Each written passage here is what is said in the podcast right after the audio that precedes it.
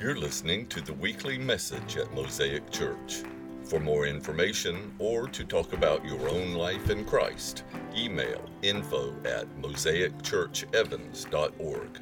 If you'd like to support our ministry, visit our website at mosaicchurchevans.org. Thanks for listening. And now, this week's message.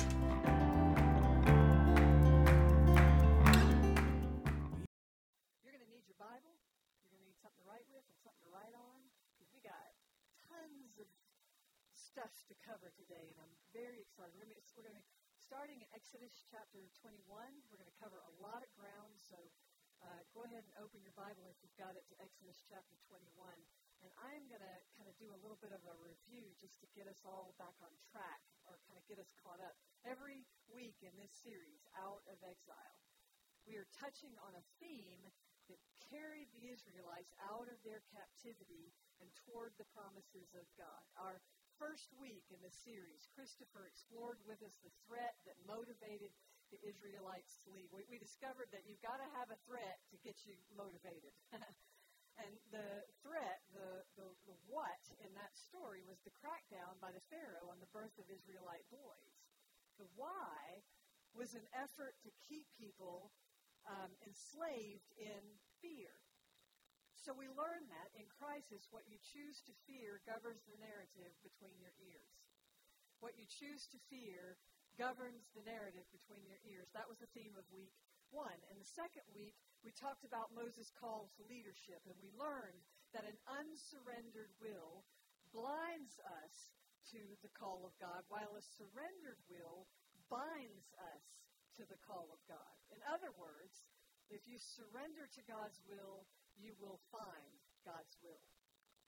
That was week two. Week three, we talked about that miraculous rescue when the Israelites were finally released from Egypt and sent out into the desert where they would begin the process of forming themselves as people who worship the one true God.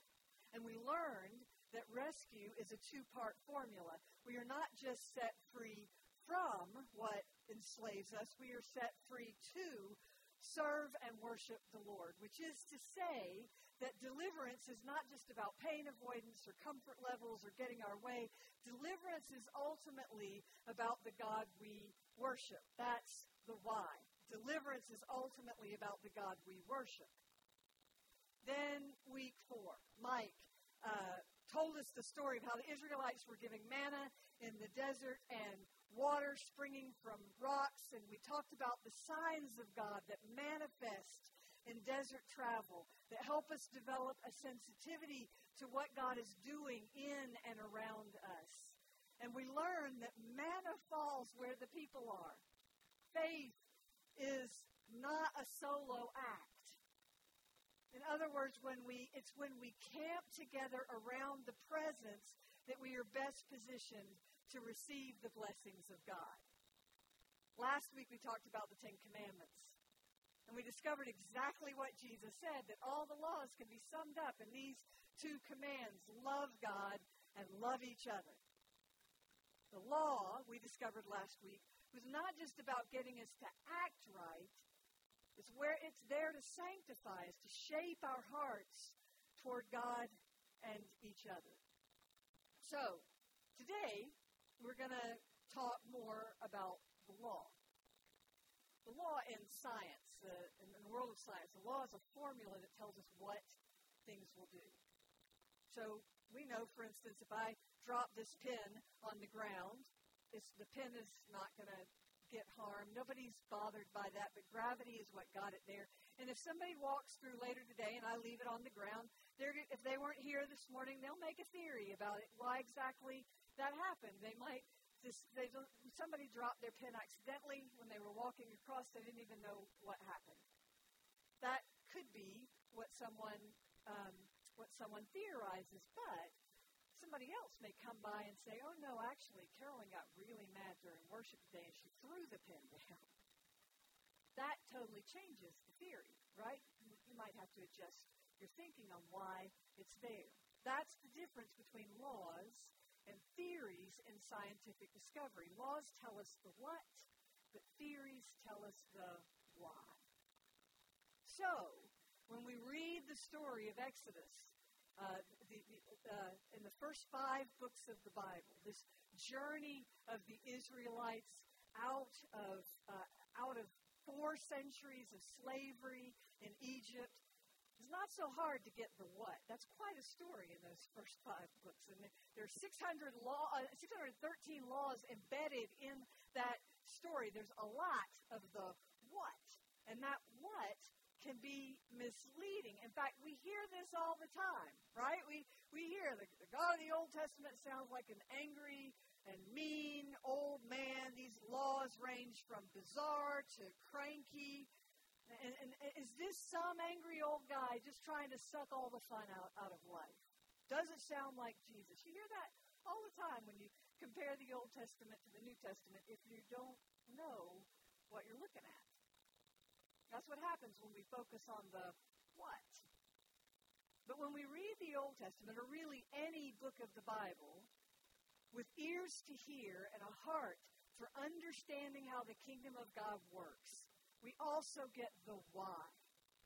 And the why makes all the difference. The why is what lubricates that journey from old covenant to new covenant. The, the why is what makes it a constant. So I'm going to ask you to pray with me right now that this morning you will come closer to understanding the why behind the story out of exile. Will you pray with me? Jesus, my prayer is that you would pour out, pour out your Holy Spirit. Pour out your Holy Spirit over us. Give us ears to hear you, Lord. Give us eyes to see you in the Word. Lord, you've heard my heart cry that these people, that these people would um, today come closer to understanding the glorious continuity of the Scripture. How you've never stopped working on our on our behalf. Never, never. So God, I'm praying that you would give us the grace to see ourselves in the story out of exile. Give us grace, Father, to understand your heart for us. And give us a heart to receive everything you have for us. Jesus' name. Amen.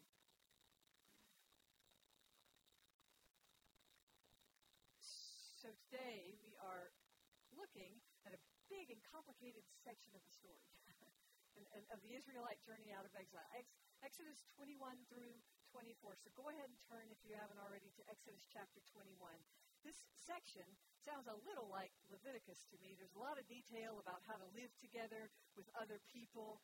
Some of it sounds obvious, and we wonder why God feels the need to say these things. But remember, these are people who have lived as slaves, not just for their whole lives, but for generations. The slave mentality is their generational curse. It's all they've ever known. They've never been well cared for or well fed. They've never been able to trust those in authority over them. They've never really had a handle on the character of God. They've never known the why because they've never been free to worship the one true God without the influence of a pagan religious culture in the air all around them. A culture that saw their gods as a mix of superstition and competition. Pagan gods were gods to be bargained with, not trusted. So the Israelites' first challenge as free people is to figure out how free people live. And that's still our daily challenge, isn't it? How do I live as a free person designed by a holy God?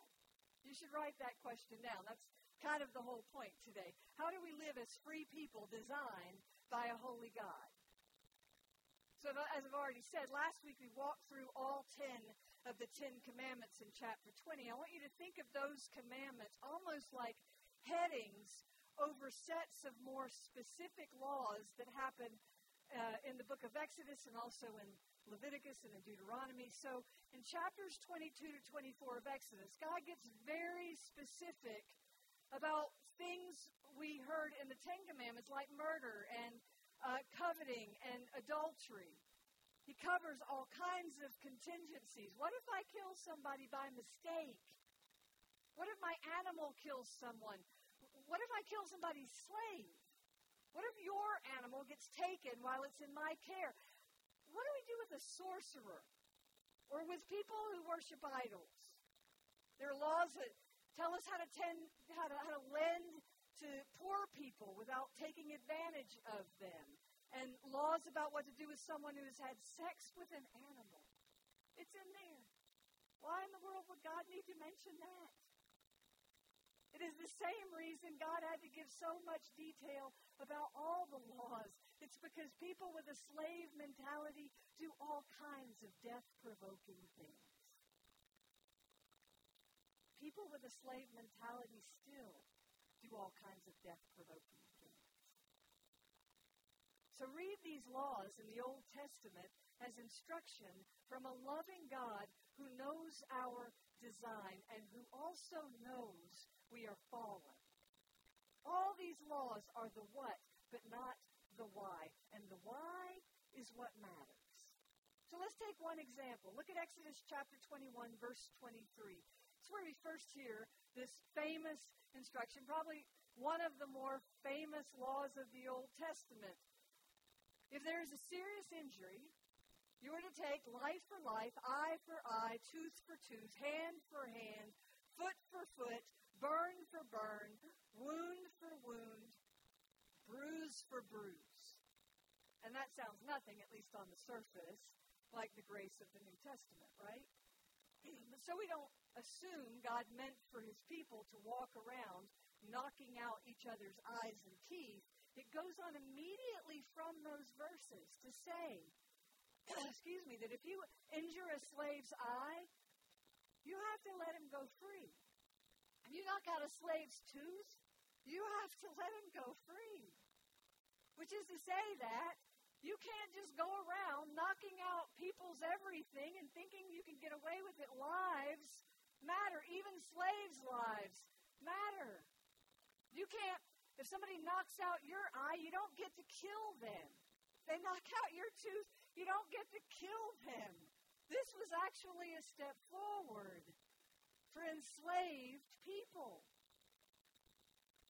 So the point is not to send everyone out with holy permission to even the score on every perceived wrong, or worse yet, to take worse uh, retribution on someone who does something wrong to me. No, the point is that other people matter, even slaves, and that we can't treat them like barbarians, that we don't get to cancel people. Listen to me, friends. We don't get to cancel people just because they've offended. You should write that down. Last week in my devotional reading, I got stopped by Luke chapter 6. Actually, wrote about it online. Maybe you read it, but you're going to get it again. The place I got stuck was where Jesus says, Luke chapter 6, verse 27, love your enemies. Love your enemies. We find the same passage in Matthew chapter 5. It comes just after uh, the place where Jesus says, You've heard it was said long ago, eye for eye and tooth for tooth, but I tell you, do not resist an evil person. Matthew, right after he talks about eye for eye and tooth for tooth, the very next thing he says is love your enemies. And that, that's those three words where I got stuck in, in Luke chapter 6. The first thing I thought when I read it was, I do. Jesus, I do. I don't, in fact, I don't think I have enemies. I love people. I tend to think I'm better than the average at forgiving and forgetting. Jesus, I love then sitting in my kitchen reading this, Jesus told me to go back and look at it again and read it, uh, these instructions again. When Jesus tells us to love our enemies, he isn't talking about people I don't like. Jesus is talking about people who don't like me. And I'm thinking, oh, well then, shouldn't you be talking to them, Jesus? Aren't they the ones? If they're the ones with the issue, shouldn't you be giving them the what for? But Jesus doesn't bite because they're not the ones this bit of teaching is about. This teaching is about us, Jesus says. Me. Love your enemies. Jesus tells me. Because here's why. My enemies are my ticket to understanding the kingdom of God.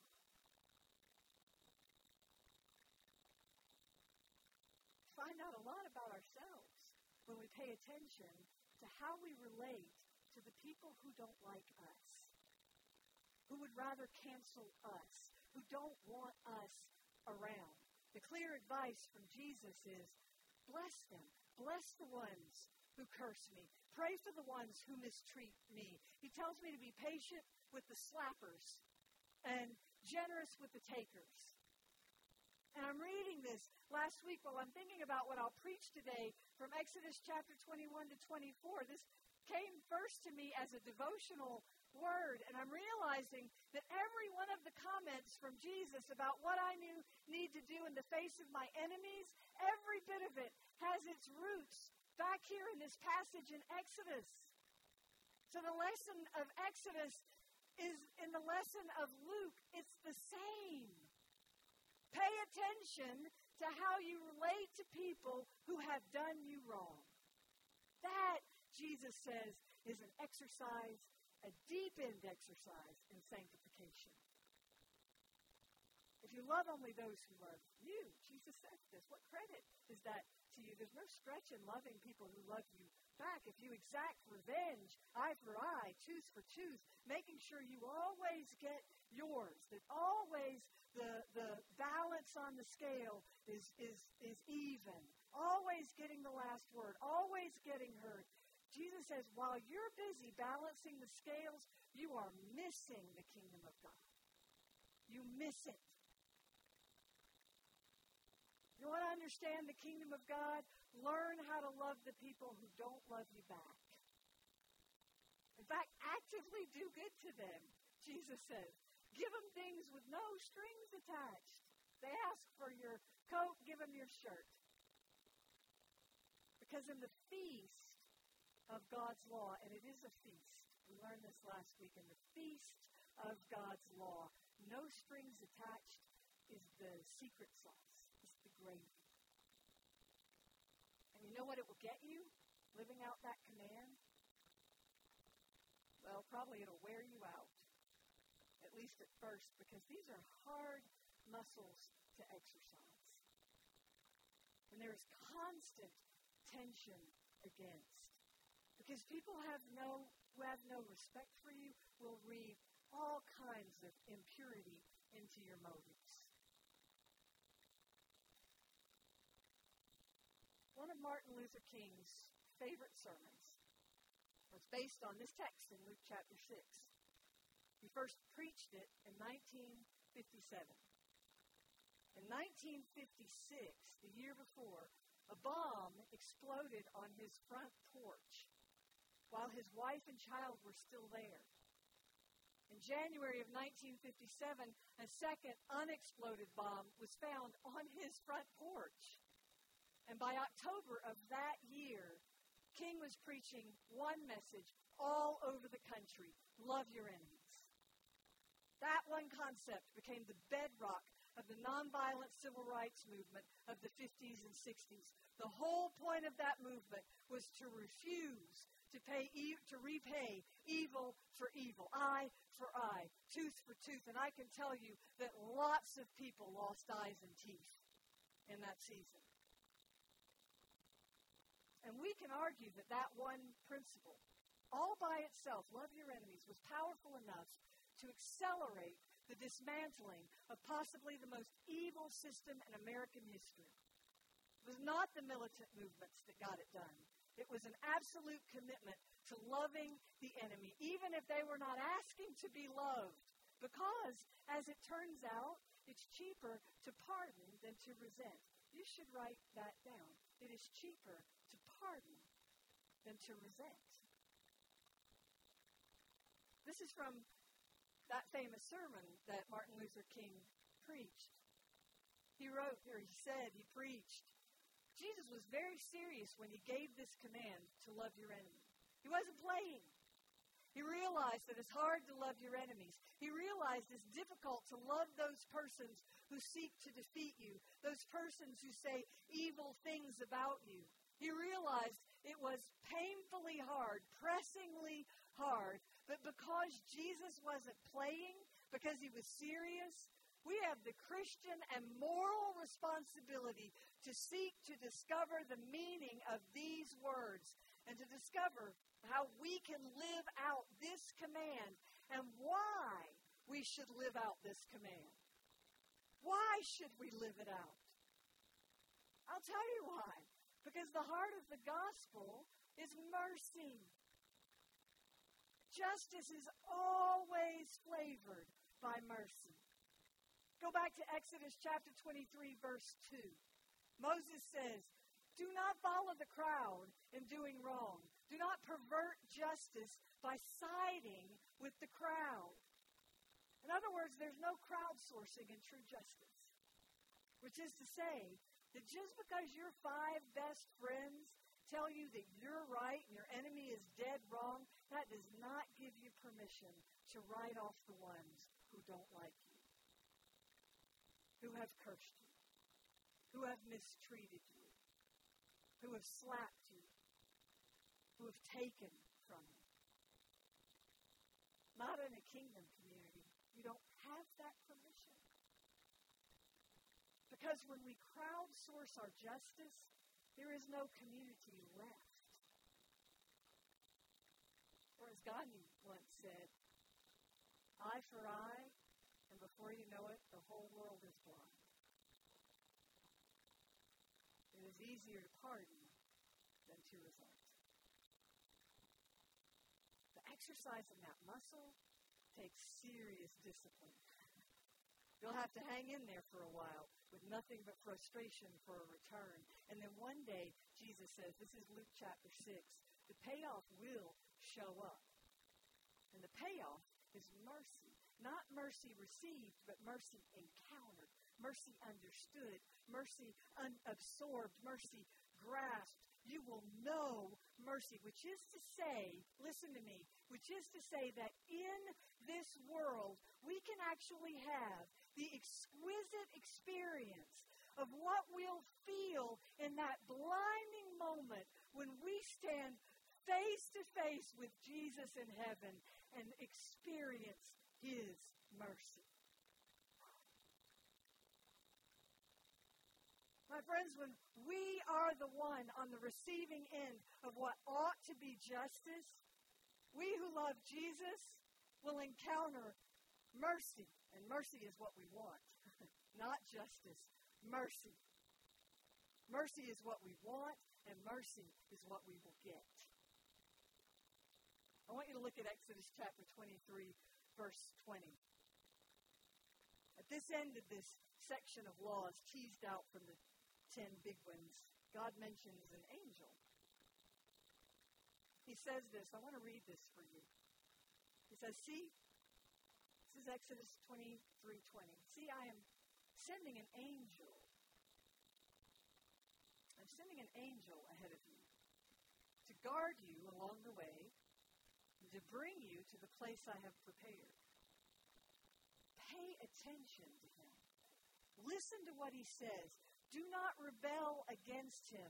He will not forgive your rebellion, since my name is in him. Did you listen carefully to what he says and do all that I say? Listen to this. I mean, here it is, Luke 6, right here.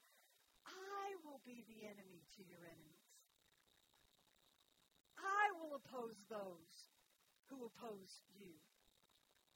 You can stop being so defensive toward people who disagree with you, who malign you, who don't like you. Let me be your guard and your protector. I will deal with them. I will be enemy to your enemies and will oppose those who oppose you. And my angel will go ahead of you and bring you into the land that I have promised you. There's so much here. Let's start with the angel. There's a ton of commentary and conjecture about who this angel is, but my goodness, he sounds familiar, doesn't he? here in this very Old Testamenty passage is Jesus. It's Jesus. The same one who in Matthew chapter 5 and Luke chapter 6 is having a conversation with these very passages in Exodus, giving us the why beneath the what. Right here, camped out in the middle of these laws to remind us that no matter where we touch down in the Word of God, we find the same message, which is that the point of the law is not justice, but ultimately the point of the law is lordship. Come on, people. It's about who gets to be Lord. It's about whether or not we're willing to submit to God's will, if we're willing to let our preferences, our druthers, sit underneath His lordship. Even our knee jerk responses under His lordship, our need to be right under His lordship, or if we plan to hang on to some enslaved parts of us, like how we deal with resentment and anger and how we manage our wounds, and how we deal with our enemies? Will we deal with people as if we are still slaves to death? With an eye for eye mindset? Or will we accept the freedom offered by this angel who promises us that if we will let him lead, let him be Lord, he will take our place and stand for us in the face of our enemies as both mercy and justice. Listen, the point of the law is to bring us into the presence of Jesus, where we submit our will to His, our wants to His, our heart to His, so that He is the one determining our destiny. I'm sending an angel ahead of you to guard you. He will along the way and to bring you to the place I have prepared. Pay attention to him. Listen to what he says. Because I am the Lord who brought you out of exile. My friends, the Holy God is still at that work. And every day, with every human on earth, He is still inviting us out of exile through Jesus. Jesus is the answer to our own enslaved mentality, and He has won the right to be an answer by His blood.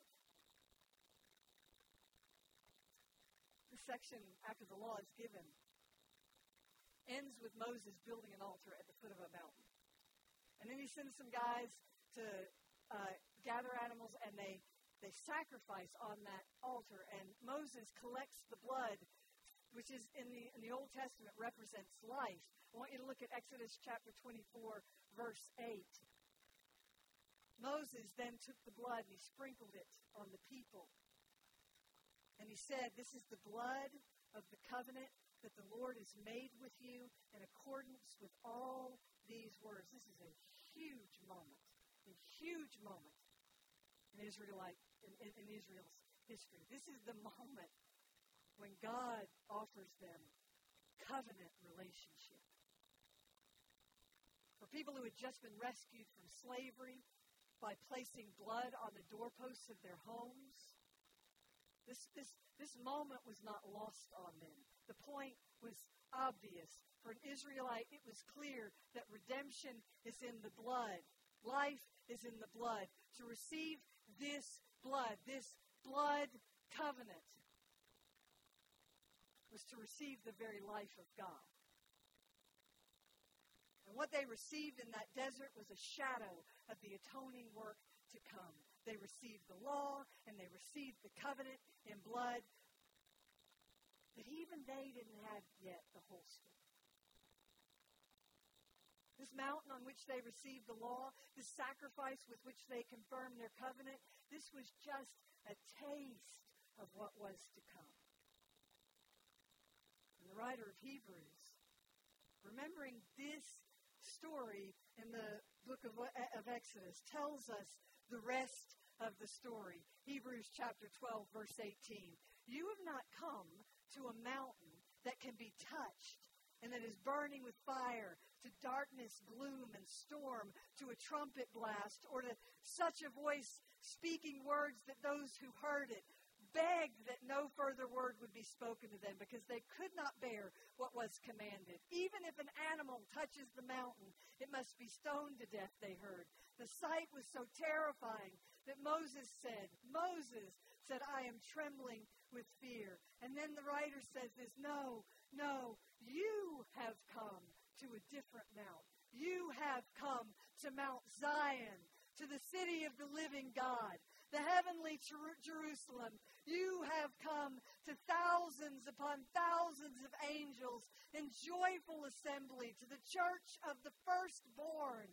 Come on, people, whose names are written in heaven. You have come to God, the judge of all, to the spirits of the righteous made perfect, and to Jesus, the mediator of a new covenant, and to the sprinkled blood that speaks a better word.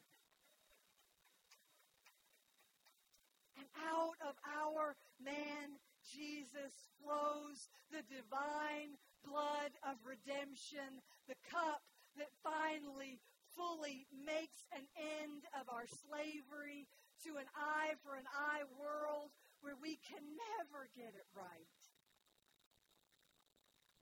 It makes an end to all those animal sacrifices and to our seemingly never ending need to get it right on our own strength. It makes a way for every person who claims the power of his blood to be finally and fully delivered from slavery one sacrifice for all time. Hebrews says he sets aside the first, the first which held its place, to establish the second. And by that will, we have been made holy by the body of Jesus Christ once for all. What can wash away my sin? Nothing but the blood of Jesus. What can make me whole again? Nothing but the blood of Jesus. And oh, precious is the flow that can make me white as snow. No other fount I know. Nothing but the blood of Jesus. Jesus is our why is the law. He is justice. He is mercy. He is power over sin. He is power over death. His life shows us how to live. So we come back to our question how do we live as free people designed by a holy God? Do it by taking Jesus at his word, by trusting his sacrifice by our total surrender to his lordship. Thanks for taking the time to listen to our message. If you live in the area and are looking for a church home, we'd love to see you. Visit us or check out our website at mosaicchurchevans.org for more information. May God bless your day.